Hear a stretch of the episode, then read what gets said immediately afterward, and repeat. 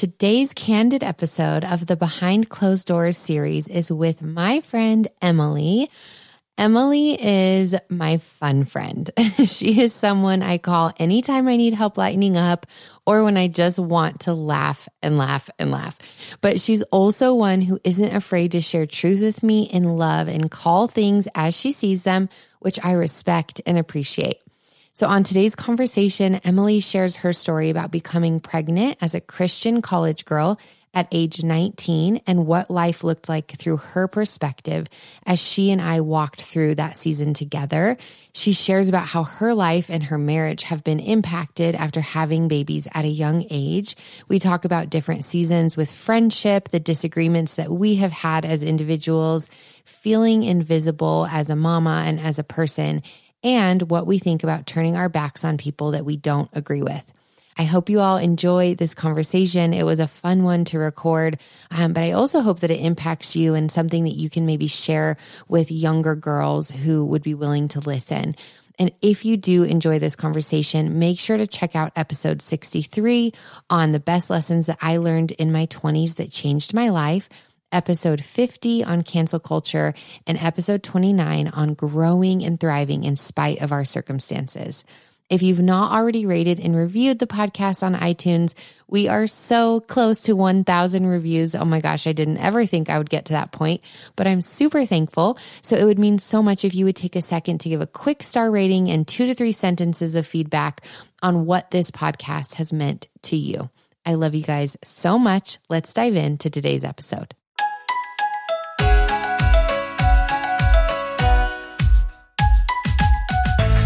We were never promised that life would be easy, but when we do it together, it becomes much easier. I genuinely believe that we have to be intentional about creating a joyful life. I believe in happy parenting, healthy marriages, long lasting friendships, and making perfect memories in imperfect homes. But those things require deep, holy heart work. I am passionate when it comes to sharing vulnerably about the things that people are not always comfortable discussing.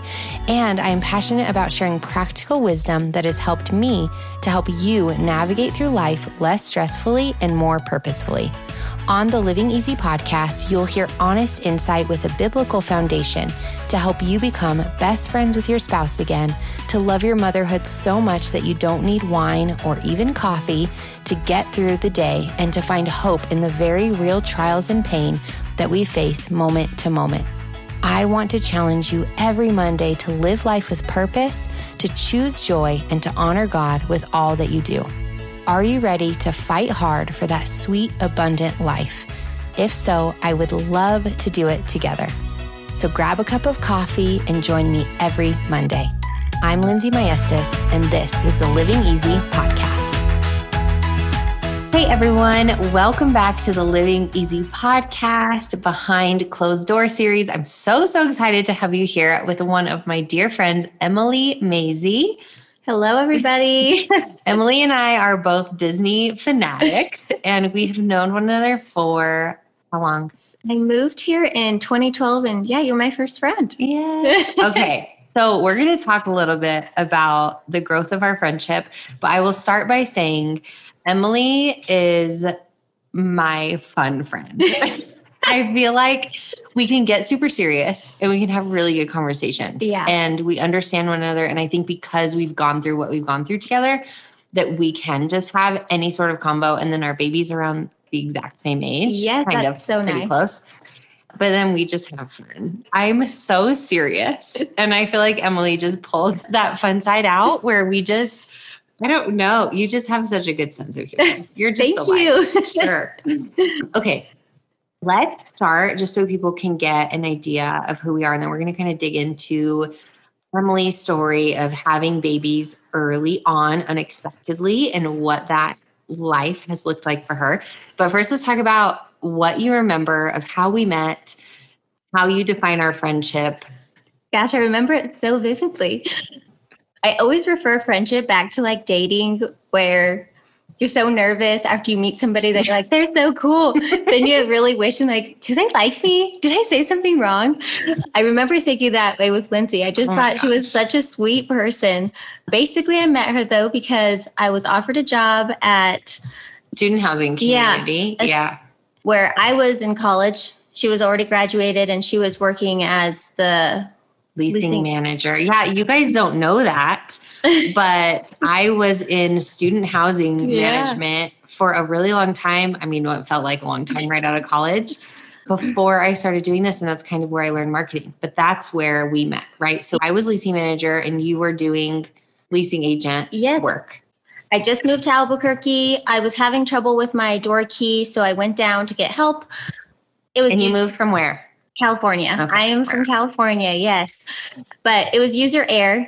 But he found out I was a transfer student and I was a sophomore. So the manager there offered me a job and I went in and met with Lindsey the next day and kind of started training. Fun fact, I met my husband Yes. there. Well, I met him when I was signing my lease, but then I saw him again when I started working there. So They Yeah. work, you guys work together. yeah, we Yeah. worked together. hmm But Lindsey and I, we became fast friends really. Pretty soon it was like we were auditing Yeah. People Files. files, together. The really fun work. yes. oh my gosh. I look back at that time and I'm thankful for it because I felt, I mean, there's a lot of people I still have friendships with because of that time because it's a very unique dynamic. If you have ever been in student housing, it's such a unique dynamic of life and kind of dealing with a lot of people's problems. And I was very young. I was literally right out of college that I got that position. And it was kind of crazy, but I'm thankful because I feel like I mm-hmm. grew a lot. I was definitely challenged, matured. I dealt with some things improperly, but I do feel like I built friendships like with you that were really just solid and then obviously long standing where we've been to this point. So let's jump in. What would you say are some of your best or worst memories? okay. Just as a whole. Let me say this. Lindsey's a terrible driver. Wow. okay. I am. I know. this road trip to Arizona? Yeah. I was so excited. I didn't know I was pregnant at the time. Yeah. I was barely pregnant. and you were 19. Yes. Yeah. I was 19. Yes. Oh my gosh. That I was a fun vacation. It was so fun. And just the fact that it was just you and I, Yeah. we relaxed by the pool for a little bit. We went out and had dinner together. It was so fun. But I remember on the drive home, I kept saying, Lizzie, Okay, this is such a common story. If I had my little brother on here, I had to drive him around when he was 14, and everywhere he's all, put your phone down. And to this day, he's like, Lindsey is not allowed to drive me. I think I'm a great driver. I'm just maybe a little bit of a fast driver. and you get distracted very easily. I know. that was fun. Emily also got our hotel for free because they messed up our whole reservation. So that's one thing we've learned about one another, I would say. yeah. I'm not confrontational. Not Emily- at all. She'll literally sit there.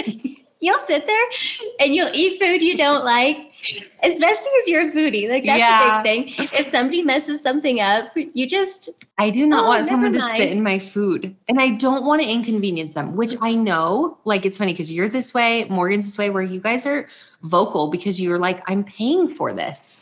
Yeah. If I'm paying for something, I want it the way I ask them to do it because I'm not at the right way. it. Yeah. And I'm spending my hard earned money. And it's not to be rude. And you're never rude. Well, I hope not. I don't think you're rude. I think you're just, you're like, I'm so sorry.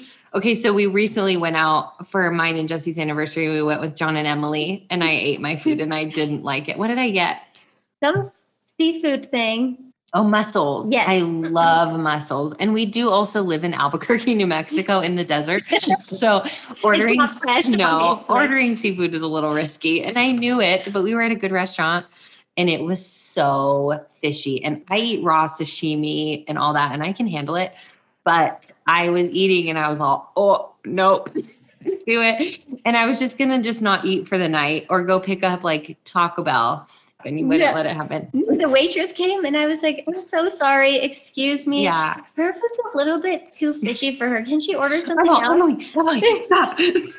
But John gets so embarrassed by that stuff too. And I always tell him, like, I'm being nice about it. Yeah, But you are. they come and ask, is all your food good? and they were really gracious in response. They were, yeah. Yeah.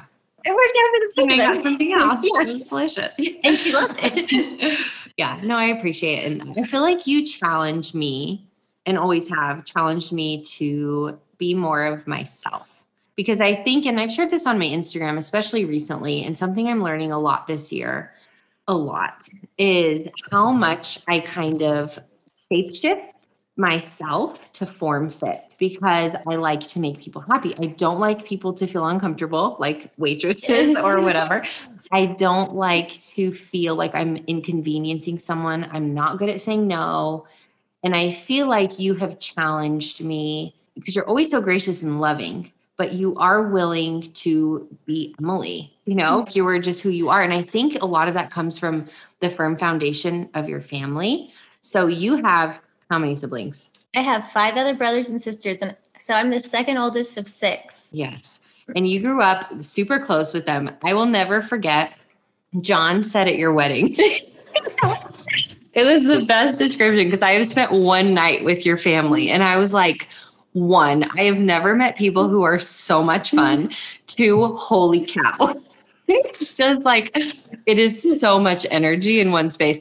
And at the wedding, John said, spending time with your family is like drinking water out of a fire hose, drinking water out of a fire hose because it is so intense. But like to equate that with the amount of energy in a room and the amount of laughter is also the amount of like love between you because you guys have your sisterly, brotherly issues Yeah. But you figure it out. And you guys have been through a lot together. I mean, there's been a lot Yeah. We, happened in your family. we have, and we always lean on each other, really. My, I want to cry because they're not here, but Yeah. I mean, you know, my sisters are my rock. And I even remember telling you early on in our friendship, like, you're my other sister here because I don't have anybody. Mhm. I don't have my sisters here. I'm the only one who lives here. Yeah. And so I really depended on you Yeah. a lot to be Which my I- sister. it's an honor to me because I do feel like I don't feel like I handle that well debating it.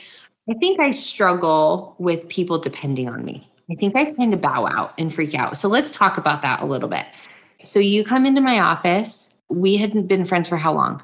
So I started working in September, and now we are at the end of February. Okay. We so it had just taken new, our road trip Yeah. at the beginning of February. which tells you how quickly we clicked. yes, because we went on a road trip together after like three months of knowing each other. she didn't know if I was a murderer or what. You're too small to be a murderer. I don't think you could do it. It- It's the short fast ones you gotta watch out for. I guess so. Okay, so September, October, November, December, January, February, five months. And you come in my office and tell me what? She already knew where I was going Yeah. with this. I sat down and I said, I really need to tell you something. And you looked at me and you said, You're pregnant. Yeah. And I just started crying and I said, Yes. You were wearing a black spaghetti strap.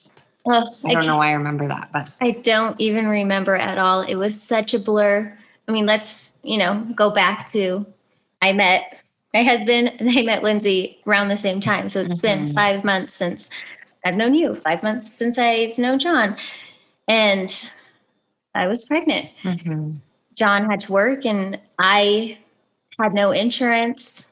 Like my parents were really poor at the time. So I, I couldn't ask them for anything. I knew I needed to get insurance. I just remember saying, I need you to go with me. I don't want to go by myself. And Mhm.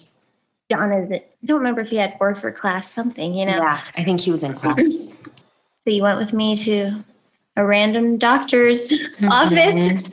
in the middle of nowhere, kind of. in the middle. Yes. Because you're a college student, so you're trying to find a place that would help you. Yeah, that would cost almost nothing to Yeah. go in and be seen to take a pregnancy test just to prove that I'm pregnant to apply for Yeah. insurance. So tell me what your feelings were. I don't know that we've ever really, like, of course, I experienced them alongside you of the fear and the anxiety, but as you look back, what were those emotions when you first found out and then the following, like, as you talk to your family? For any listeners, maybe who have gone through this or who maybe are in the thick of it right now. You're in the thick of it, you know, I I really pray for you because it's tough. Mm-hmm. Going back to the moment really or that season of my life, even when I first met you, I was raised a Christian. Mhm. I kind of had more of a unsteady upbringing, just with a lot of fighting in the house and stuff. Mhm. So I kind of went through a stage where I didn't know if had a real relationship with God. But in the church, it's always just like you don't have sex. It's like you've done the ultimate sin Yeah. to the church, which is how they come across, you know, in a youth group where just don't do it. And Yeah. it's not really talked about like what happens if you make that mistake because we're all sinners every day. And I think, I mean, we've talked about this Mm-hmm. before. It's so easy to compare somebody else's sin to our sin, like, oh, we're better than them because Well, we didn't do that. It's the ex- external sins. And this is something that's been a huge realization for me in just like the judgment aspect and the awareness aspect of God says throughout scripture, God hates pride. And yet, so many times. we're so prideful as individuals, we're so sinful, or we love money, or we idolize ourselves or our relationships, which is just as great of a sin as drunkenness or sex outside of marriage. Everything is level at the foot of the cross. And that is so important to me because I think when I was first saved, it became this legalistic perspective of like, don't sin, da da da, beat you over the head with the Bible. And the more mature I've become as a Christian, the more I see, gosh, Lord, this is why Paul says, I'm the greatest sinner of them all, because he stops looking around him at the sin of other people and condemning others like our society is doing right now in so many ways, and instead looks inward and says, This war that I'm having with all these people and this judgment and these feelings is a war ultimately within myself. But knowing the grandiosity of our sin and the depth of our sin prevents us from looking at the pregnant 19 year old and saying, You're a heathen and you're horrible. It instead allows for compassion and grace.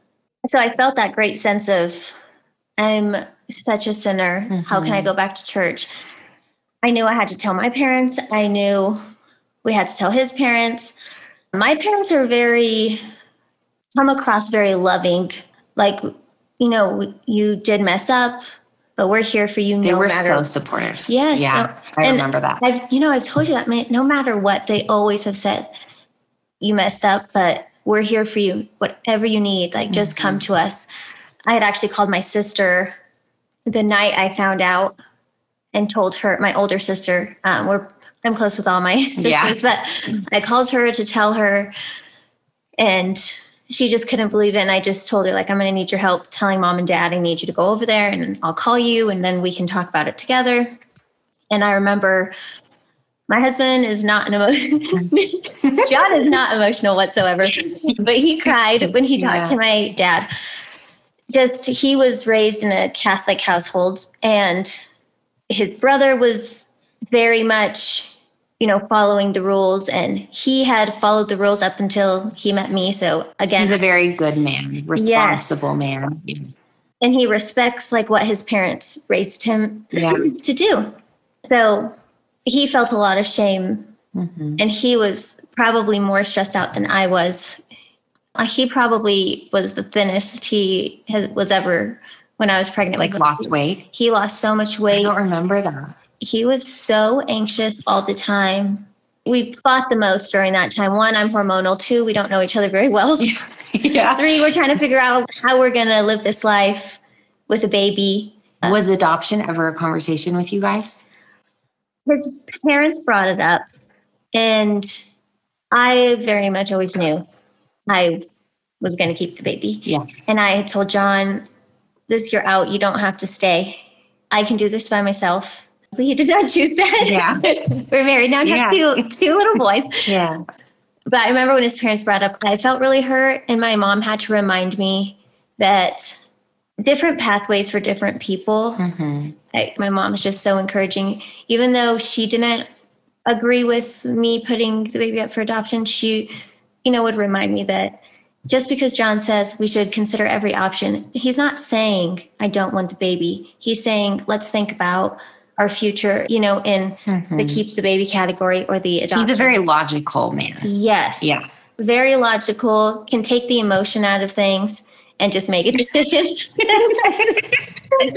Yeah, That's the emotion right now. no, John is funny. He has a sense of humor, but he can be very serious. Yeah. That's why you guys balance each other out. we love him. We love him very much, and we can make fun of him Yeah, straight to his face too. so that was really hard for us. John's parents, you know, took me in because once we found out about Matthew, even though I felt a lot of shame, we just said it's because we're not focused on the Lord. We've just been selfish, doing our own thing. Mhm. We went back to church. We decided to stay abstinent. At the time, I didn't know if we were going to get married or not. It Yeah. was just we got We're going to have out. this baby. Yeah, hmm but we knew we were going to stay abstinent until if we got married, then we would venture into the sex land again. Sex land. so fun. the whole land. How did he respond to that? Was he really receptive and accepting of that? Of course, like having the consequence of sex in his face, was that still a difficult decision for him? For him, no. He's a very logical person. Yeah. So the fact that he went against everything that his parents had taught him, everything that he believed in, he probably felt more ashamed than I did. And even after we got married, he said it's really hard to think of sex in a positive way because I was so stressed out and had so much anxiety Mhm. when we found out about Matthew. I didn't even throw up until a couple weeks into my pregnancy, but he threw up the first night he told I was pregnant. Yeah. Yeah, I can imagine. So, you know, we sat down together and we made the decision that if we're going to really put God first, we have to do the right things. And that is not sleeping together. Mhm. When I moved in with his parents, I had one room and he had a completely separate room, even when Matthew was born. Mhm. Matthew and I stayed in one room and he stayed in a completely different room. Yeah. And I remember sharing with you, Lindsey, when I was Yeah. in labor. they were, I was not progressing. It'd been hours and I was just stuck in a tube. My contractions were like every five minutes apart. It was terrible. You were so small. Didn't you gain like 14 pounds? You're already a Something small like person. I gained like 45. Emily just barely had this little bump. But you've always been so tiny. But yes, no, I remember being there and you were struggling, but then you delivered the baby. You delivered Matthew. And then everyone, he had to go to the NICU. Why did he have to go to the NICU? I have the worst memory for anyone who wants to know. I remember the main moments, but I remember, the, I forget the whys. She forgets my son's name. No, I'm just kidding. Which kid is it? Who'd you have first? was I there for that one? So when I was in active labor, getting ready to push, my stats dropped and his stats dropped. So I had to wear oxygen mm-hmm. during the pushing part. And then he just came out so fast that he ended up swallowing amniotic fluid on his way oh, out. That's what it was. So they had to make sure he didn't aspirate the fluid. And so they had to take him to the NICU, Yeah. unfortunately.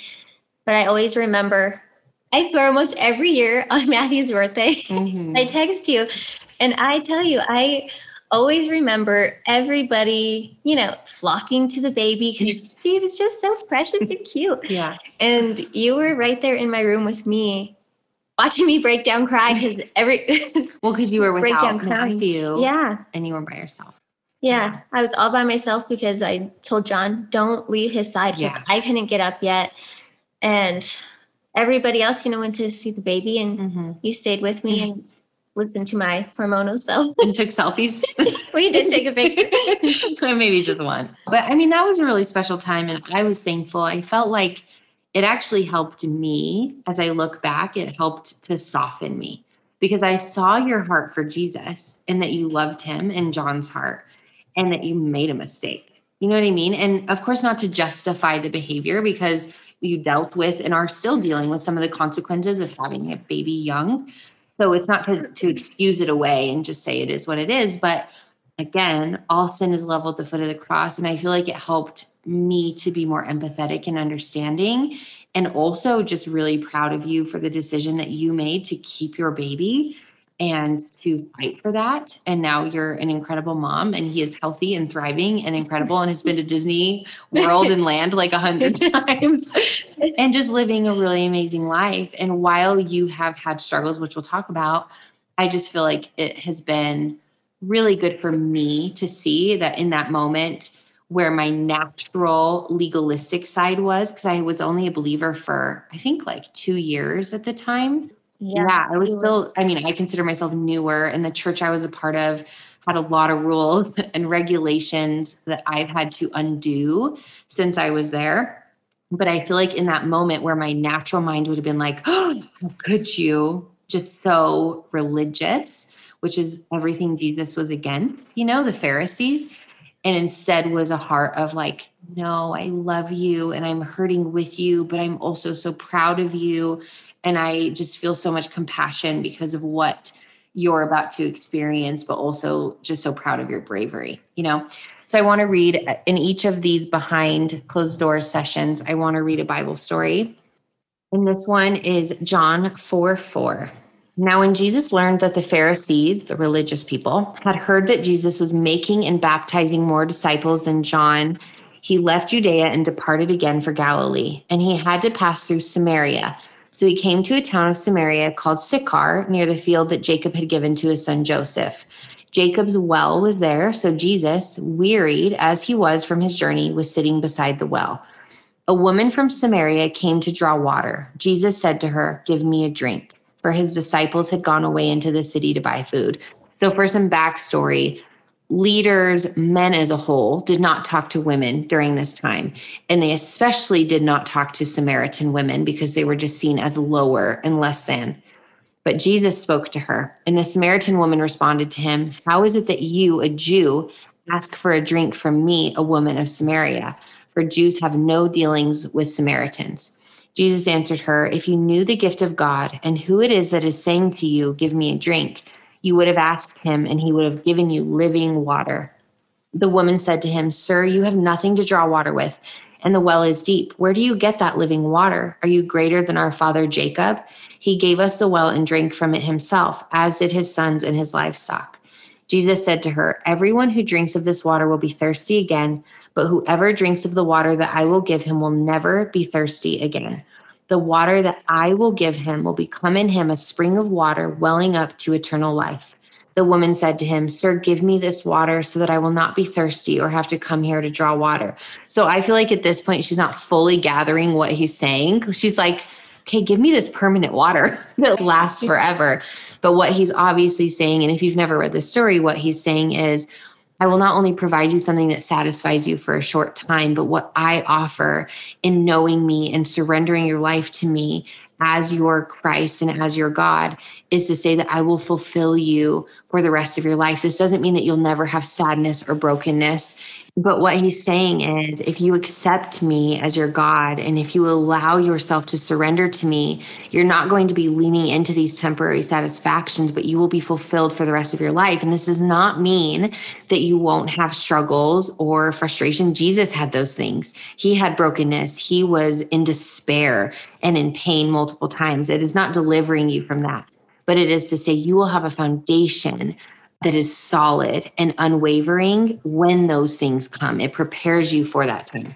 So Jesus said to her, Go, call your husband and come here. The woman answered him, I have no husband. Jesus said to her, You are right in saying, I have no husband, for you had five husbands, and the one that you now have is not your husband. What you have said is true. The woman said to him, Sir, I perceive that you are a prophet. Our fathers worshipped on this mountain, but you say that in Jerusalem is the place where people ought to worship. So she's saying, You know what's going on with me. How the heck do you know what's going on with me? And Jesus said to her, Woman, believe me, the hour is coming when neither on this mountain nor in Jerusalem will you worship the Father. You worship what you do not know. We worship what we know, for salvation is from the Jews. But the hour is coming and is now here when the true worshipers will worship the Father in spirit and truth, for the Father is seeking such people to worship him. God is spirit, and those who worship him must worship in spirit and truth. The woman said to him, I know that the Messiah is coming, he who is called Christ. When he comes, he will tell us all these things. And Jesus said to her, I who speak to you am he. I am the Christ. So then basically the disciples come back saying, Why are you speaking to her, etc. And then she goes on to tell everyone he knew what I did. He knew that I had five husbands, that I was not living the way that I knew the Old Testament ultimately had called me to. But he told me, Go and sin no more and sent me on my way. But he knew everything about me and he was gracious to me and compassionate. So you have shared this with me, this story, and kind of the relation back to going before God and feeling this sense of shame and guilt and knowing he is a God of forgiveness, but still battling with your own feelings. So, will you talk a little bit about the emotions between you and Jesus during this time and kind of what that healing has looked like for you? I had a really hard time like going to Jesus to pray because I felt almost guilty. Like I was so selfish. I was only thinking about what I wanted, mm. was not even considering what Jesus has laid out directly in the Bible for me. So I think my struggle a lot was with just praying to Jesus, asking him for help. Once I became more comfortable and really understood that I'm forgiven because he's so merciful and he mm-hmm. shows us so much grace, I really communicate with Jesus through music the most. Mm-hmm. I love singing. I love listening to the music. I feel Jesus' presence the most. I mean, Lauren Daigle's music, mm-hmm. I can mm-hmm. specifically remember even when my sister was sick during my pregnancy, when I felt so out of touch. That's what really brought me back. Mm-hmm. Like, I am forgiven because I've repented. I have changed my life to figure out how I can be a godly person and raise my son in a godly way. Mm-hmm. And John and I can have a godly relationship. It took me a little while, but mm-hmm. I think once I understood how merciful he is, that it, just because you made a mistake does not mean God is staring at you with a pointed finger and saying, How dare you? That instead he's coming alongside and saying, I love you. Like, let's get through this together. Yes. It's such a different tone than what I think we sometimes expect from yeah. him. It's almost in our mind, we literally, you expect him to be how the we world are. is. The mm-hmm. world, yeah, yeah. How people stare at you. Oh, you're 19 and you're pregnant. What are you doing? And you almost think God is going to think that because you were so mm-hmm. selfish. And when you really ground yourself in the Word, you realize, and it almost brings you to your knees and you know a moment of just like pure submission and pure love for God, knowing that no matter what you do, He's going to forgive you if you come back to him because that's all he wants. He mm-hmm. wants me to be with him. And I wasn't walking with him and it made him sad, you know? Mm-hmm. And when I realized that, I just thought, I can change my life right now and be the godly woman that he wants me to be. And in turn, you know, be a godly mom for mm-hmm. Matthew, be a godly girlfriend at the time for John, mm-hmm. now wife. It takes a, some steps, especially when you feel judged by your church or mm-hmm. your close friends. But back to what you were saying earlier, although yes, you were a new Christian, I never felt judged by you. Mm-hmm. You know, I, I don't feel like I ever judged you. I think it was a moment that God used for me of like, this is my heart. Let me show you my heart. And it the Holy Spirit filled me in that. Not that I think that I would have judged somebody before, but I think just what I kind of had been taught was like mm-hmm. rules upon rules upon rules. And there was so little of God's grace in that, that I think there is a very balance of the two that we either have too much grace, which I mean, can you have too much grace? I don't know. Or maybe too much justification of things, or we have so much religion that we are so judgmental and angry at the world. But my thought is, and this is like, it's been transformative for me in the way I deal with people and even my kids, is would I rather just use you as an example?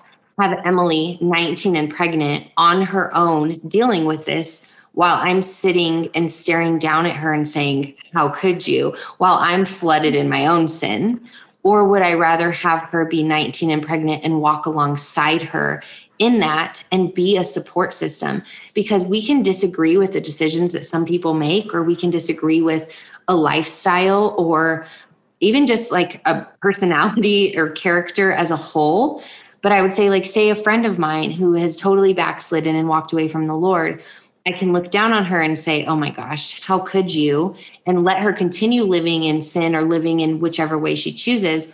Or I could say, Hey, let's go to coffee. Let's hang out. Let's do this. Let's be Let's walk together. Together. Yeah.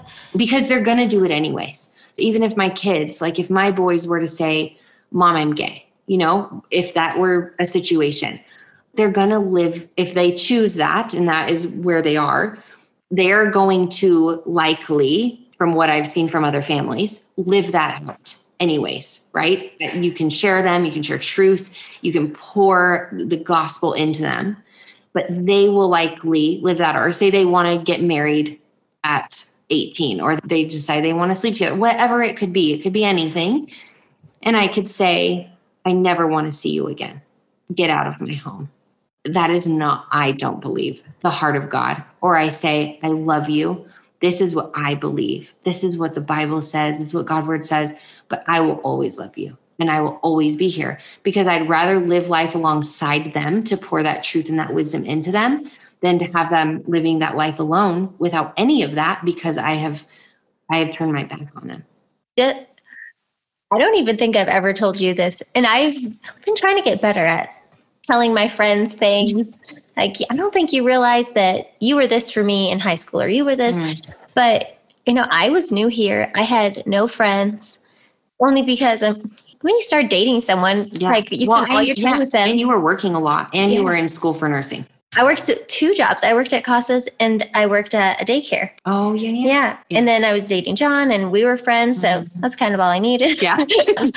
but I just think sometimes, what if I didn't have you walking alongside me? I would have had nobody Mm-hmm. to turn to. That's why I said I kind of leaned on you during that my pregnancy season for faith based advice Mhm.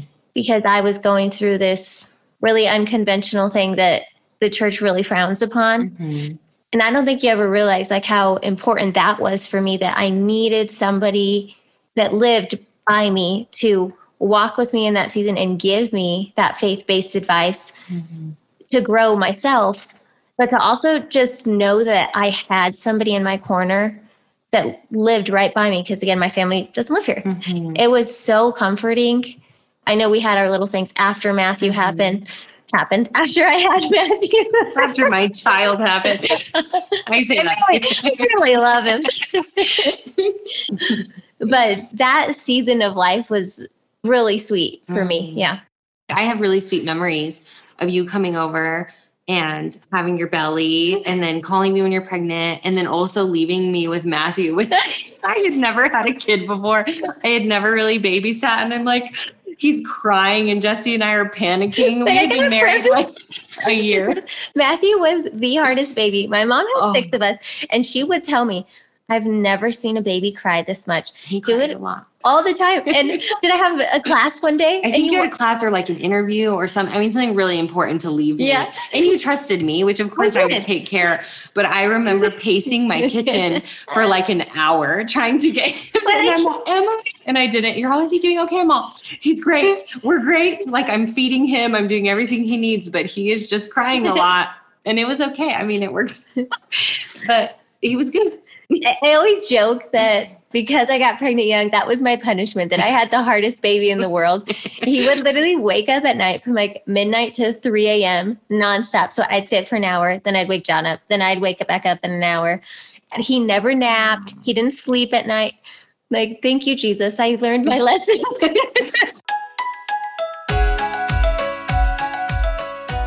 A lie that you may believe far too often, especially as a woman, is that you have to choose between your family and your dreams. But the Proverbs 31 woman defies that stereotype.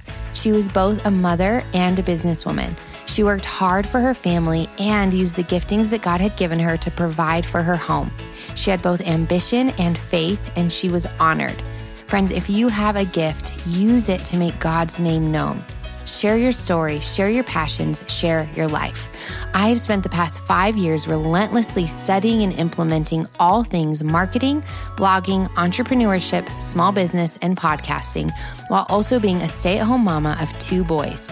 Now, with over 6 million blog readers, over 600,000 total podcast downloads, and tens of thousands of social media followers, I'm able to make an income for my family.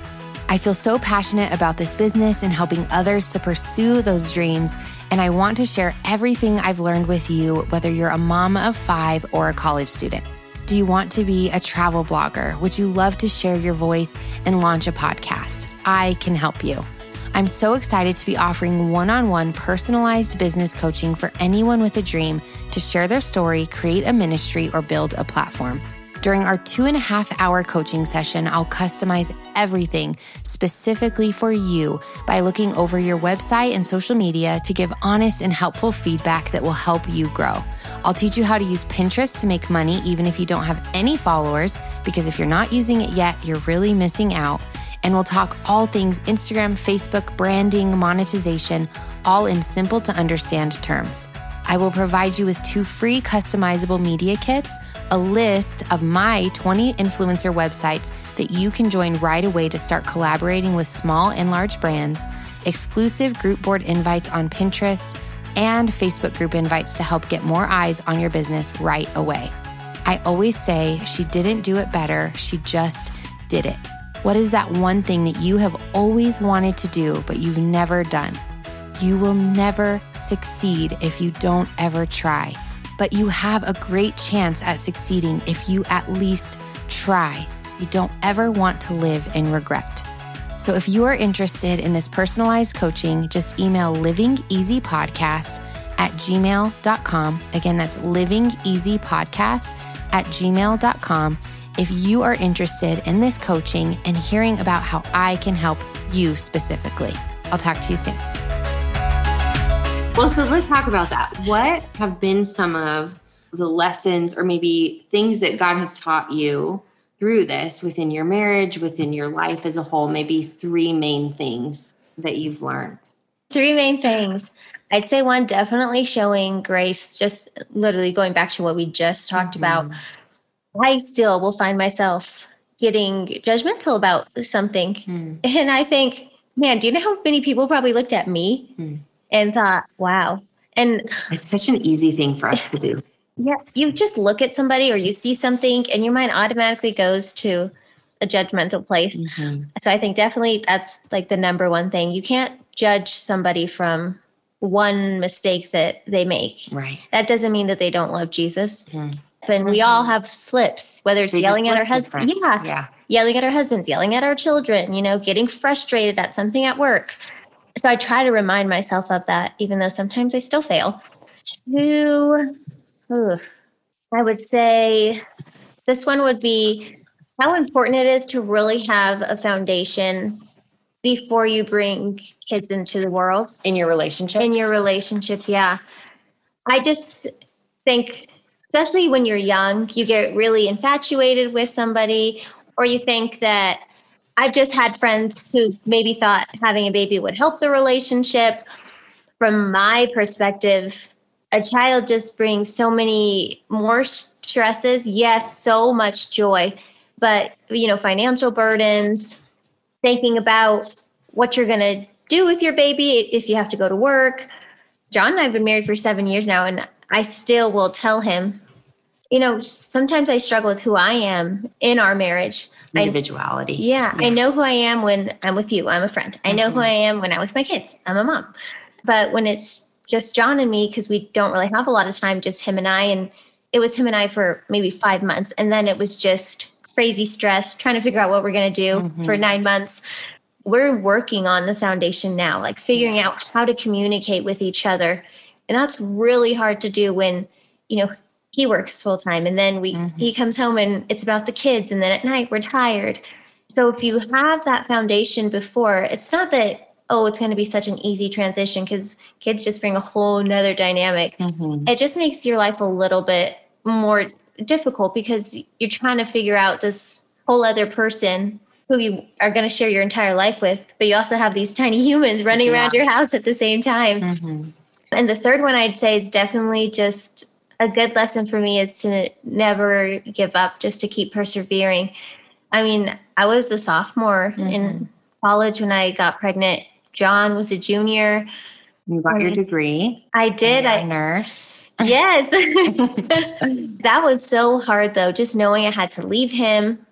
I worked as a nanny, so they allowed me to bring him, thank Mhm. goodness, Yeah. to my work. But as soon as I got home, again, this is why there's like no relationship established between John and myself because as soon as I got home, I dropped off Matthew with John and I got ready and went to night school. Mhm. And, you know, John would be at school during the week. And then when he graduated, then he was working during the week and I was still going to night school. Yeah. So it was just there was times I did want to quit. You know, and John would just tell me, "No, you can't quit. Like this is what you wanted. You wanted to get a degree." And I did. It was just so so hard to know I'm I'm leaving Matthew and at the same so I went to school during the week and then after my nanny job ended, I started working night shifts 2 days out of the usually it was on the weekend um, at the hospital as a tech while I was in nursing school. So it's just like I never saw my husband. I spent the day with my baby and then, you know, I was off doing school or working. Mhm. So definitely just perseverance to get to your goal. You know, you can make excuses for yourself and play the victim. I sure did. Like, this is too hard. Do I want I don't this? remember you doing Oh. that much. I mean, I remember moments of like overwhelm for sure. Just to encourage you, like more you. of my memory is of you just pushing through and just saying, we're going to figure this out. Like, so some nights of crying, most nights of like, I am busting my butt to make this happen, which is really admirable. But I mean, if we go back to our friendship, I think that's when our friendship really took the hit. I'd say after Matthew was born, one struggle I really had was, you know, we weren't married, and I felt like it wasn't anything John. I mean, you know, John, he really mm-hmm. does have like such a heart for God. He has such a good heart. It was nothing he was saying to me or doing to me, but I felt like I had to be just like the perfect mm-hmm. mom because I needed to prove to him that I could be a good wife Mhm. because we weren't married yet. You were courting him. Yes. you were like, propose to me because I've got it good. And you did. You took care of everything. I tried my Yeah. hardest. I didn't really spend time with you. I was like so anxious if I knew John was going to be getting off work and I wasn't going to be home. I would literally just pack everything up wherever I was at to get home so that we could be home when John was home so he could see the baby and I could help him with anything he needed help with. It was when I go back to that, I was putting so much stress on myself Mhm. and then I was not giving myself what I needed in friendships to, you know, help me grow and help me feel like you're doing fine. You know, Mhm. you don't need to stress yourself out. I didn't have anybody telling me, don't stress yourself out. Like he's going to be fine. Give yourself grace. Yeah. Yeah. Because I was keeping it all to myself, like Mhm. thinking if I told somebody this, they're going to think I'm crazy. Yeah, Yeah. Like yeah. I'm weak. I can't I handle think it. that's a very common thought, unfortunately, among women that like we try to have it all together and do it all. And then when we can't, we of course break down and lose it. But in the thick of it, and just asking, like they always say, it takes a village. And when you look at different cultures, how involved the grandparents are, and the parents are, and the siblings are, and how much help they really do have, even in true villages, you know? Whereas with us, there's just this lie in our society as women that we have to have it all together. And if we don't, which I struggle with, like I use the podcast. I was thinking about this as I've been taking a little break. I use the podcast as like my journal, which is going out to thousands of people. I'm like, here's Yeah, my diary. care if anyone unlocks her diary. No, We'll find her high school diary soon. I'll read it. I've always thought if I die and Jesse were to like look for my most secret things, he would find them on my podcast. I'm like, not that I share everything, but this is how I process is by talking through and I am really forgetful. I forget a lot of things. So Jesse used to tell me like, hey, write it down when we have a good day or like when we go on a date so that tomorrow you remember we had a good day because I can like just veer into that like negative perspective Yes. but i think that there is so much to be said with like when i talk about these things it helps me to process but i also think there's a place where when i feel really overwhelmed with motherhood or with being married or with friendships or whatever that it's easy to just say the words like motherhood can be exhausting motherhood can be hard or being married can be really hard but that is not an exhaustive list of what it means there are days where I just lay in my bed and cry because I don't want to be a mom that day because I feel like I need 10 minutes to myself to breathe and that just doesn't exist. In being married, there are moments where I just feel totally unseen. And I shared about this in the Wife Project as well. But I think there is a place where we feel this struggle to be all things. And then we literally lose ourselves, like you're saying, Yeah. in that, and we lose our relationships. You feel invisible. Yeah. And I think every mom goes through it. But for anybody even listening who, you know, has gone through this experience, I think you know what that struggle feels like and the invisibility is there, especially because I mean, I felt like I can I shouldn't ask anybody for help. I was so young. I felt like I needed to prove that I could do this. So I didn't ask for help. And that was really, really hard. You know, motherhood is so joyful, Mhm. but there are some days where you just want to cry. And I remember calling my mom one day and saying, I feel so terrible because all I want to do is run away today. Mhm. And it's not that I don't love John, it's not that I don't love Matthew, but I just want to run away. And she said, Emily, everybody feels that way. Mhm. Everybody, every single mom feels this way at one point or another, and multiple points. You're going to feel like this. But, you know, I didn't have any other friends who had kids. It's not like I could talk to anybody. I really was alone. I hadn't. I had no family here. I don't really know John's family very well, so I'm very uncomfortable with them. My one friend is you, Mhm. and you guys don't have kids either. So I'm just over here. And there really is a, a dynamic of, like, I still have plenty of friends who don't have kids.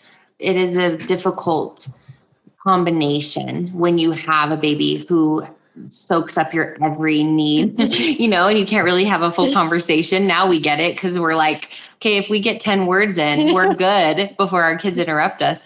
But I think there is a place of there's just that disconnect when you have children and when other people don't have children. And there's nothing wrong on either side of that. No, It is just a lack of fully understanding. I even remember like some comments from friends when I had kids that would be like, I mean, you can't come without him or something. Or, I mean, when they have kids, like me wanting, like, let's just do something alone. now that your kids are a little older. yeah, let's do something alone. And it is, it's really hard to navigate the needs of the parent and the wants of like wanting their children around, but then also the friend who like just wants to go out and have some freedom. I think it's important to note there isn't fault on either side. It is just a lack of understanding. It's the in that serving area. part, you know, Yeah. like in any relationship, you know, God calls us to serve in our relationships, even our friendships. And I was just talking to another good friend of mine the other day about this. And, you know, when you have kids, you then know how to serve other people who have kids. Mhm. But then when you get farther removed from like that newlywed stage, and then all of a sudden you have a friend that gets married, you don't know how to serve that friend best now Mhm. you can still be close and love each other and there's nothing wrong with either side but it goes back to the serving like this Mhm. friend doesn't know how to serve this friend the right way because they've never been in that season of life or they've been so far removed from that season of life now Yeah. that they can't even remember like what's the best way for me to serve my friend in this newlywed season because Mhm. you know now they're married and they have four kids and that newlywed life is so far Mhm. behind them So that season of friendship is transforming. yeah, Yeah. it's changing i mean i think our friendship has changed a lot Yeah. over the years Well, I think we went, and again, really bad memory, but I think that when I look back, I very vividly remember the times with Matthew as a newborn and spending that time and kind of walking you through living with your in-laws and mm-hmm. what that looked like. And and I lived with my in-laws, you know, and I felt like we were able to communicate in that area too. But I think then there was that pause of friendship and there were different expectations. And this is what I think I've learned so much in relationships. And I think now our friendship is stronger than it's ever been. Like it feels definitely what I feel is there's more understanding than ever of one another. I think before there were expectations on my end, expectations on your end. And when those expectations either aren't voiced or aren't understood, it creates dissension when there really doesn't need to be any. It's just that you can't fulfill what I need and I can't fulfill what you need. And so then there's frustration and there's tension. And we actually learned about this in church today. And he was talking about what causes quarrels and fights within you. And it's that you have desires that are basically not fed ultimately. So it's like, oh, I want this from my friend, and you want this from your friend, mm. and we're not mm-hmm. giving that to each other. Yes. And so we're angry. And then it just creates turmoil or mm. just like a split. But you know what's weird is I can remember telling John, like, I really miss her. I would really cry and say, I don't have any friends here. Like, I just Mhm. really wish I still had Lindsey. And then I look back, I'm like, why did I even get mad at like why were we even discussing Well, but this I thing that is the biggest thing, and not just on you, but in my realm too, with my relationships. I've realized, and I've talked about this so much, but First Corinthians says love holds no record of wrongs, and that's why is because it does. It is like I always tell my boys, it's building blocks. If you're angry at your brother for this, and then he does one more thing, and you haven't already forgiven him, it's going to continue to grow and fester. And I mean, in the same area for me in my friendships, like there's moments where I don't let go of that one thing she said two months ago, and then something else is said, and then it turns into a spiral of like, oh, so you must think this, and then there's so much anger and just volatile conversation when it could have been like, no, that was already dealt with, or I didn't speak up about it, and so I have to choose to let it go and to forgive and move on, or I need to address it separately on its own. I mean, I'm sure I did the same, and obviously it's a two-sided friendship. I always say that. Mm-hmm. Like friendships go both ways. And so if there is division, it's on both sides. And a lot of the time it's unspoken communication and unspoken frustrations, which I think a lot of it was with us where at least for me, like I sat in pride. I'm like, I'm not gonna be the one.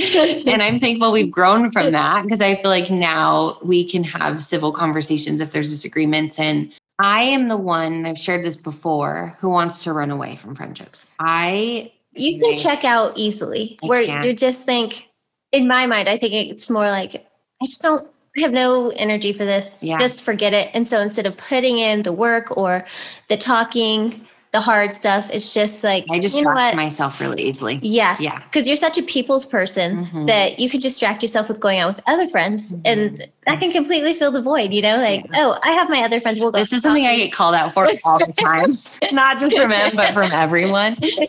Because it is, I'm, it's probably one of my biggest struggles because I do feel it's not that people don't matter to me because they do. And it's not that I don't miss those people, but I think that I believe the lie that when it gets hard, it's not meant to be. And I know, I'm like, again, you look at the life of Jesus, that is just not the case. And it's not, I do not believe, and I shared this in Shayna's episode, the prosperity of like health and wealth, and God wants you to be rich and healthy and fabulous is so the opposite of the life that Jesus lived. But I think sometimes I'm like, if it's hard, I turn around. But in my marriage, I haven't done that. You know, if it's hard, I'm all stick around. What can I do to make you love me more?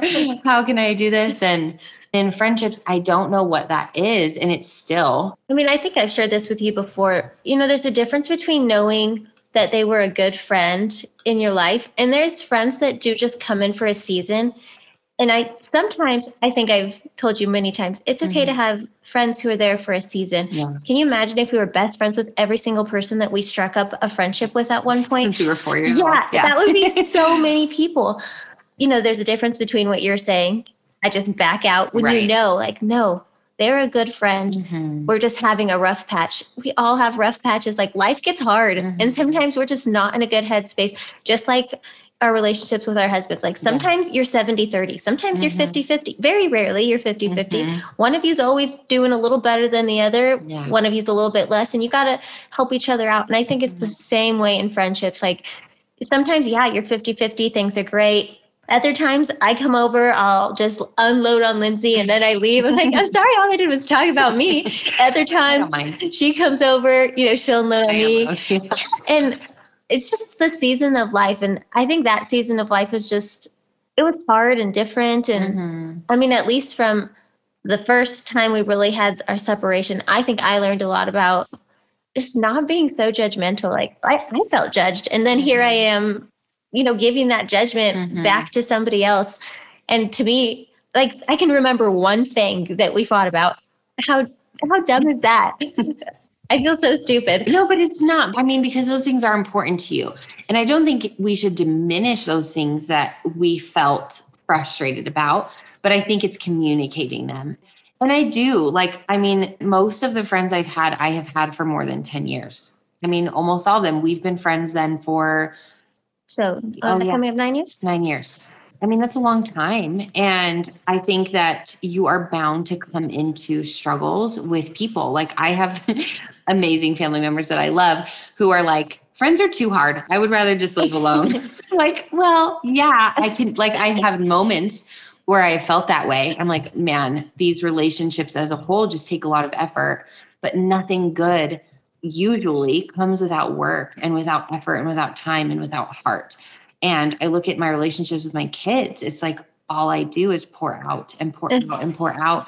And you pray that in the long run, there will be that growth. And I think that is what I've seen in our friendship and then in the other friendships where the relationships that I have checked out of, there's no opportunity. And again, that's checking out just because I'm being selfish, not for like valid reason. But if I've checked out, there is no opportunity for growth. And then you see the ones where we have fought and we have come back and if like, you know, this relationship is hard and we're really different or whatever, but let's continue fighting for this for the glory of God Yeah. and loving each other well. And then you come to a place where now Emily and I are making Mickey ears and planning vacations and for each other and all kinds of things. The reason I went to Disney World is Emily convinced me to go with my kids. Jesse might hate me because I'm like, you should do that. Let's go on vacation. You should go to Disney World. Plan it now. I'm going to help you. Let's look up this. I'll make all of your We literally planned it together at my house. Jesse comes out of his office. What are you doing? I want to go to Disney World. What? Like, I'm sorry. yeah. I mean, I think so much of that and like where we are now, we wouldn't have that or this, just the comfortability and the ability to talk about those hard seasons and just the awareness of one another and the growth that we needed internally if we hadn't fought through it. Yeah. I'm really glad we fought through it. I mean, there was that time we didn't speak and Mm-hmm. we weren't fighting at all. It was just doing our own thing. Yeah. Radio silence. I mean, I learned so much about just being so graceful Mhm. and merciful because that's what God showed me. And then even, you know, later on when we had our little things, it was more like, how can I speak in a loving way where I can express what I'm trying to say? Because I know, like, one time I came to you to talk to you about something kind of serious, and Mhm. It was more like, I remember you telling me, like, I feel like you're attacking everything about me. Mhm. I didn't mean it that way, but looking back, I can see how it would come off. Mhm. I think I've learned like one, not every single thing has to be communicated. Like take it to Jesus and then see what Mhm. Jesus has for you. Mhm. And Filter two, through. yeah, Yeah. when you do bring it up, like you can be so loving about something and work through it. And like we have grown so much from it. Mhm. Like you grow so much from just learning how to properly communicate where you understand and your friend understands Mhm. exactly what you're trying to say and nobody has hurt feelings. It was just Yeah. like this was a really good conversation. I agree with you. And I think also with knowing, like the Bible says, you plant a seed, God does the watering and the growth. And that's referring to salvation. But I think also just in life, like sometimes you can bring something to someone and they don't have ears for it at that time and they don't want to hear Yeah. it. They're just not there. And you're like, I brought it to you in love. And then we are going to let it like simmer. and then even if they don't receive it well, more of a preference thing than a sin thing, I think, where you're just saying, Hey, I don't think this is really good for you. And then we're laughing because we know what we're talking Yeah. about. But, but I didn't let it simmer. I let it boil over. yeah. But that's in looking back, Yes. retrospect, it's like if you go to someone and say, Hey, Em, I see this in your life. And you're like, Hey, I'm not receiving that. Like, I don't agree. I don't think that's a good thing, or I don't think that's valid or accurate. And then you move on with your life, but then trust, like, hey, I said what I felt God called me to say. I'm going to continue loving and I'm going to continue praying for that to be made aware for her. And then you love them through it and you pray and you let God do that conviction or you let the God work in those of- relationships yes. to see what is needed, but not expecting this immediate response because you see it in their life. Like we're going to see each other, we're going to see the death, right? The Yes. mess and the dirt. And how easy is it to pick and prod and pull all of those things up and lay them out on a platter and say, This is who I see you as, rather than seeing through the eyes of Christ and then finding those big piles of dirt that are necessary to pull up and are like, all right, this needs to be addressed. But you know, I've loved you so well that I'm only bringing this up because I care about you. But when I think when people, and I've seen this with myself, when I'm constantly sharing things with people where I'm like, which I mean, I used to do so much in just seeing the fault in my friends so much and going back to like my legalistic side of just saying like you're in sin here you're doing this you're doing this going back to what i was saying about my boys like they pull away and then they go live their life anyways instead of saying hey i love you so much let's live life alongside one another and then also let me share truth and love with you. Even going back to that let's think about if you weren't there for me you know? Yes we can do what ifs but you know yeah. then you just think who is that godly person in that person's life to mm-hmm. help lead them and it doesn't always have to be you you know i think god shows you yeah. if you're supposed to be in that season of life with somebody yeah. but then it goes back to we're supposed to you know be god's hands and feet so mm-hmm. if we mm-hmm. turn our back on somebody because we don't agree with them mm-hmm. for one thing or even for multiple things really yeah we're not being God's hands and feet because who's helping them? Who's really being that light to show them that this is what God has for you and you can come out of this. Mm-hmm. I think about that a lot just in my everyday life of because I'm ugh, such a homebody. It's terrible. But I've told John, I'm like, how am I supposed to be God's hands and feet if I'm inside the house all the time? Mm-hmm. It's just not possible. But if we're out there making friends, I know you get a hard time all the time for like you're always so busy. Just mark me in your calendar. That's what I hear from everybody. but you know, she's out there being God's hands and feet, spreading her joy and her love. I always tell you, you know, like you are such a caring and loving person. If people saw that everywhere, like through your podcast, you know, mm-hmm. then they know who you are to the core. So then you're out there conversing with people and you know, you're just showing God's love to everybody. Thank you. That's so sweet. You don't feel that way? I know you don't. That's why I tell you. I think sometimes you just need to hear it yeah. from somebody who like knows you really well, you know? Mm-hmm. You're like, you know what? I don't feel that way, but maybe they're right. Yeah. Maybe I am a helpful person. now tell me something nice. You're great in all the ways. I needed that tonight. yeah, no, and I I really appreciate that because I do. I always pray that people who listen and if they made it this far, I'll be so proud of you guys because I'm like a 20 minute podcast listener, but I have a lot of people who are like, make them longer, and I hope that you guys do listen to these because it's just real life. But I always pray that people will know this isn't just me talking and preaching and then going and living a completely different way it is not God honoring to do that. You know, I want to live like Jesus lived. First John says, if you claim to live in him, you must walk as he did. And I think that's a very high calling. And I think that there is prayer and there are ways to love people well and love your neighbors even from home. But I do agree. I think it is important for us to get out into the world. And it's been hard this past year to do yeah. that. And I've become more of an introvert than ever before. But I don't believe her. yeah.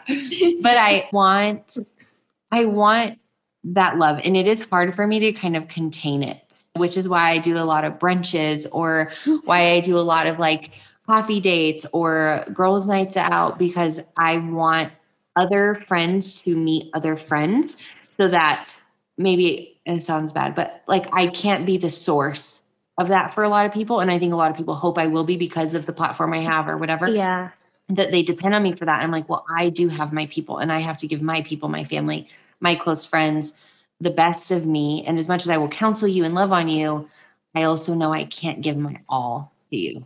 We've had this conversation. Yeah. I can remember vividly, even just a couple months ago, sitting on your bed. Yeah. Like, Lindsey, you can't put that stress on yourself. And it's okay to want to help people, mm-hmm. but you can't be the one personally Guilt. emailing everybody back who writes you because you're so busy, you know, and you mm-hmm. have kids. And, you know, I've said, do you want like your kids to remember that you're on the computer all the time? Because then you're not pouring into them. You're pouring into a stranger. And not that they don't deserve somebody, mm-hmm. but it's not your job to be that somebody for mm-hmm. every single person. And I know I've shared this with yeah. you multiple times. Like yeah. it's okay to say no to things because mm-hmm. you don't like to say no to things. No. You feel too bad. like, I've learned to redirect. And I think that's helped me. Like, hey, because it is so important to be part of the home church and to have your pastor or to have a counselor where I'm like, hey, I can share my heart on this with you, but I can't continue because I don't know your story. I'm not walking life with you. I would direct you to a counselor or to a pastor or to someone who is close to you because otherwise, I can only speak from it's like doing one sided counseling for a marriage. You just can't do it because you're not seeing both sides, you know? So I think I have learned that. And I do appreciate the encouragement. And it has been a struggle for me to not try to be all things to all people and not because I'm like this holier than thou person who's just so awesome, but because I have a really hard time just saying no and feeling like I'm letting people down. So I do appreciate the This is true. Yeah. yes. Okay, wait, I wanted to share Oh, yeah. one last memory Okay. because this, I'll write out a whole list of embarrassing things to share. But just like the way our friendship has transformed, you know, our first trip, we went to Arizona Mhm. and it was just us two. We, Yeah. You had no kids, you were newly married. Yeah. I didn't know I was pregnant yet. Yeah. So it was just us two. And now I come over and we play pancake pile up with our two youngest sons. On the playroom floor Yeah. at my house. And I'm like, this is just, and we talk, you know, we talk and then we get interrupted by the kids. Then we're like, mm-hmm. what were we talking about again? And then we Oh, make lunch. yeah. Yeah. Get interrupted by the kid. Then we get a little irritated because they didn't eat their lunch. but, you know, yeah. life with kids. Yeah. Anyway, I just, I just wanted to share that your friendship just goes through so many different stages. And Mhm. right now our stage is interrupted by kids and playing pancake pile up on the living room floor. I love that you remember the name of that game. oh, I went and bought it. Oh, Samuel it's so loved it so much. Yeah. It's so good. I like that game. No, that's true. And I think it's allowing for those changes that is really important and giving grace because I mean, you look at the life of Jesus and the relationships that he had with people, and he had his close people, he had his three, and then he had his 12, and then he had all of his following and the people in his life. And he gave himself and invested himself differently in each group of those people and loved them kind of differently and shared things differently. And I think that's so important, but it's also so important to realize those people who are close to you and that you have chosen, like, okay, these are my people, that you realize your friendship is not going to look the same. Just like my marriage with Jesse, some days I'm like, oh, wow, you're a different person than I married. you know, I mean, you're completely different than who you used to be. But this is just a commitment to love in the thick of that and to know that there are changes and that I'm a completely different person in a lot of ways. And there's a lot of baggage I have to offer to my relationships that they have to handle and to humble ourselves and to die to ourselves in those moments and to say, this relationship is worth that effort. It is worth that selflessness. It is worth that sacrifice. It is worth the intentionality and mindfulness of making plans, even when we're both strapped. And you show up to my house. and I was like, hey, I'm coming over. What day can you hang? Which has been good for me. Like, that is what I need. And I always tell people, like, that's what I need because otherwise I just have a really hard time pinning time down, which I'm working on, everyone. I am working on the slowing down, and it's been good. So, in closing, let's tell them a little bit about our ears. I don't know if they'll be up by the time I launch this, just because life is kind of crazy right now. But we are excited because on the Living Easy shop, we're going to have Mickey and Minnie Mouse ears for your Disney mm-hmm. trips. Okay, so talk a little bit about it. You guys, I love creating things. I think God gives us each gift. Yes, And I just love making things that like you are put, so good at it. You are. Thank so you. good at it. Yeah. that put a smile on people's face. And to me, Disney is just such a happy place. I'm literally decked out in a Mickey outfit right now because I'm obsessed. Everyone knows I have like 50 Mickey sweaters. It's fine. It's not a problem yet. I can stop at any time. But I love just thinking about like my favorite Disney movies and creating ears out of them, or just I will literally go to Hobby Lobby and see fabric and be like, that needs to be ears. And I will just buy it and make them. So I have made like really pretty glitter ears, some ears with Cinderella silhouettes on it, Yes. and her castle and Elsa. So I really hope they sell because I already have new ideas for like some Mulan ears with some Mushu and some Yeah. fire. Well, and the Um, ones that you made, we wore on our trip. So we're Yeah. going to share those in our photos when we do launch it. So keep an eye out whether they have or haven't launched. I will definitely be announcing it on Instagram at Living Easy with Lindsey. So make sure to keep an eye out because they are super, super cute. And we have pictures of the ones that we wore out there and that we took to Epcot to take photos for you guys. So we're very excited and it would be supporting Em and her talents and just the exciting little business adventure that we somehow We cooked thought up over coffee Literally. in my kitchen. yeah.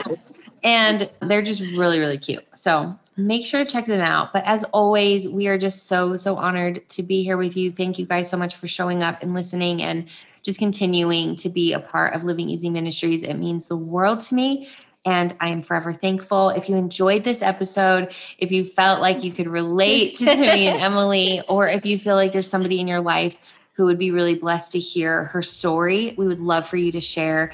Tag us on Instagram at Living Easy with Lindsey and let us know what you thought of the conversation. And we will talk to y'all next Monday. Bye, guys. Thanks for having me. Bye, guys. If you enjoyed this episode, please take a second to share the love.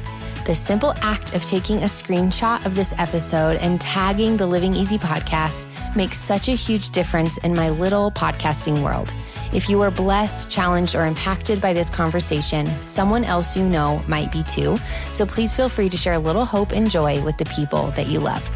If you haven't already, please take 30 seconds to scroll down from this episode or the podcast homepage on iTunes to give a quick rating and review.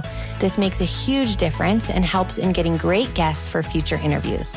Don't forget to follow along with me on Instagram for encouragement, devotionals, and practical advice on all the life and faith stuff. Love you guys.